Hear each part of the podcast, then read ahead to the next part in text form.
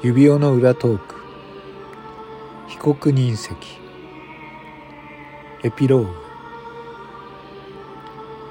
えー、今まで私の、えー、被告人席を聞いていただきありがとうございました。はい、えー、この被告人席まああの痴漢冤罪と、えー、痴漢冤罪をかぶってしまったこの私が、えー、この私がですねまあ、えー、自分の冤罪を晴らすためそして、まあ、法律やそういったものに疎いまま、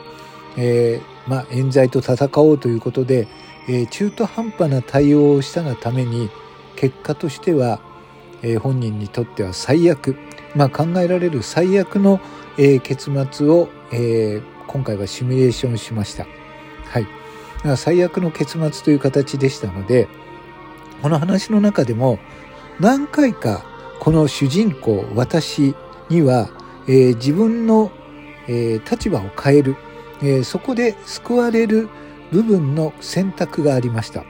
その何個かの分かれ道の選択のところを少しおさらいをしていこうと思います。まず、えー、痴漢に間違われて、えー、ホームに降ろされました。そして寄ってきた駅員に、えー、まずはじゃあ駅員室に行きましょうということになりました。ここが第一の選択です。えー、ここで駅員室に行くか行かないか。はい。まあ、血の旗でよく流れている、えー、都市伝説で、まあ、駅員室に行ったらもう終わるので、ここは走って全力で逃げる。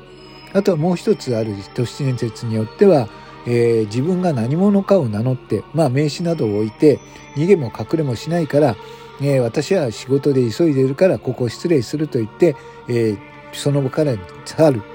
というふうに言われていますが、これはどちらも難しいと思います。なのでこれは、えー、こういう選択はしないようにしてください。えー、まあ時間が、えー、行われるっていう日はあの時間帯っていうのはまあ大体朝とかラッシュ時なんですけれどもそこはまあ大体ホームとかも、え、混んでますよ。ね、そこで逃げようとするリスク。はい。まあ逃げたところでそいつは痴漢で捕まえてくださいと言われたらまずまあ正義感に駆られた一般の人があなたを捕まえるでしょう。で、えー、あなたが逃げようとしたことで、えー、冤罪という部分はますます怪しいものになります。痴漢をやって逃げたものとして見られるようになりますので、ここは逃げずにもう覚悟を決めて駅員室に行くしかないと思います。が駅員室に連れ込まれたからといってそう悲観することではないことをちょっとこの後にもお話ししましょう。じゃあ、えー、この後警察が来ます。で、えー、痴漢をやったのかやらないのか。まああなたはやっていないからやらないと言っているかもしれません。ただ、ここは冤罪をかぶるという選択肢もあります。はい。じゃあこの冤罪をかぶるタイミングっていうのはどうしたらいいか。まあ、冤罪をかぶるとしたら、なるべく早く、はい、私がやりましたと言って、えー、もう観念してください。で、冤罪をかぶった場合は、この後は一番重要なのは、後で気が変わって否認に転じるようなことがないようにしてください。そうすると、また裁判所まで持っていくことになります。なので、えー、あなたが冤罪をかぶるとなったら、もう覚悟を決めて、この後、えー、まあ、まあ、あの、冤罪をかぶるということは、あなたには前科もつきますし、えー、罰金も払わなくてはなりません。こういったことは後で口述しますけれども、えー、もし冤罪をかぶるとなったらもう覚悟を決めてなるべく早くにその決断をする。では続いて。あなたは、えー、この略式起訴を、えー、選択をはなあの選択をせずに、えー、逮捕される。そして、えー、警察で、えー、私はやってないと。冤罪なので認めないということになりました。じゃああなたは次に何をするべきかというとこちらです。弁護士をすぐに呼ぶか、それとも様子を見るか。はい。これについては選択の余地ありません。検事の調べが始まるまで1秒でも早く弁護士を呼んでください。弁護士なんて知らないよって言うかもしれませんけれども、えー、国選弁護人、ただ1回だけだったら無料で来てもらいますから、それを何よりも早く呼んでください。そうすることによってあなたにアドバイスをくれます。はい。あなたは、えー、警察署の中に入ったら何もわからない。ただ、えー、追及出されるだけの存在です。そこに味方になってくれる人は唯一呼ぶことができる弁護士だけです。ただこの弁護士も先ほど言いましたけれども来ていただけるのはたった1回だけが無料です。そこから、えー、その方を専任として、えー、まあ、えーと、弁護士として雇うのかそれとも他の人を、えー、呼んでもらうのか、まあ、それにしても、えー、2回目からは、えー、手付金や、えー、それのさまざまな、えー、手数料がかかります。それなりのかなりの金額がかかると覚悟してください。でも、えー、あなたが逮捕拘留されたら弁護士を呼んで弁護士をつけるということが一番大事なことになりますのでお忘れなく。はい。そして次の選択。じゃあ弁護士が来て、えー、この場合国選弁護人もまあ痴漢冤罪難しいよ、えー、あなたはやっぱり、えー、これはね試験あのやったって認めちゃった方がいいよとアドバイスをしました。今考えてみればあの時認めていればこんなに長く辛い思いもしないで済んだかもしれません。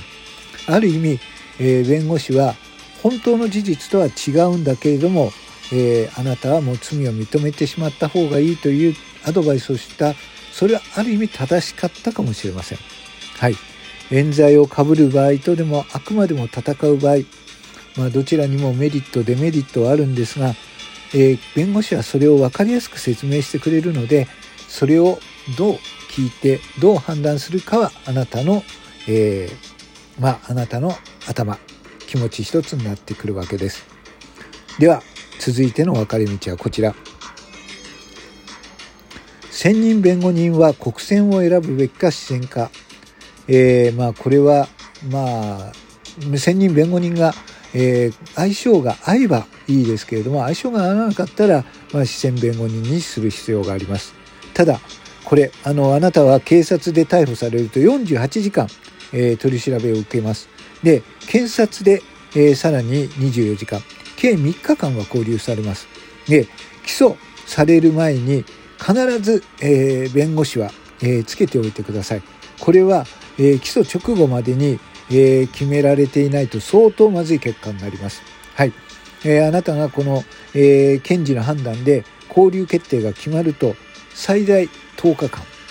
でプラス延長10日間、えー、最初の逮捕から合わせると警察の、えー、警察のところで、まあ、けあの出動調べを含めると23日間最大であなたは交留されることになります。はい。じゃあこの長く交流されることで起きる弊害がこちら。えー、会社の方に、えー、この逮捕されたことで退職を迫られたら辞めなくてはいけないのかどうか。はい。これは、えー、まあ世間体を気にする企業であれば起訴か不起訴かも定まらないうちの交流期間中にも動く会社があるかもしれませんけれどもまあ、あの今はですね、えー、この痴漢冤罪なんかもある世の中だっていうことは分かっていますので、えー、こういう時にですね無茶な首切りはする会社は少ないかもしれません。その点については、えー、まあね、あの自分がやったと略式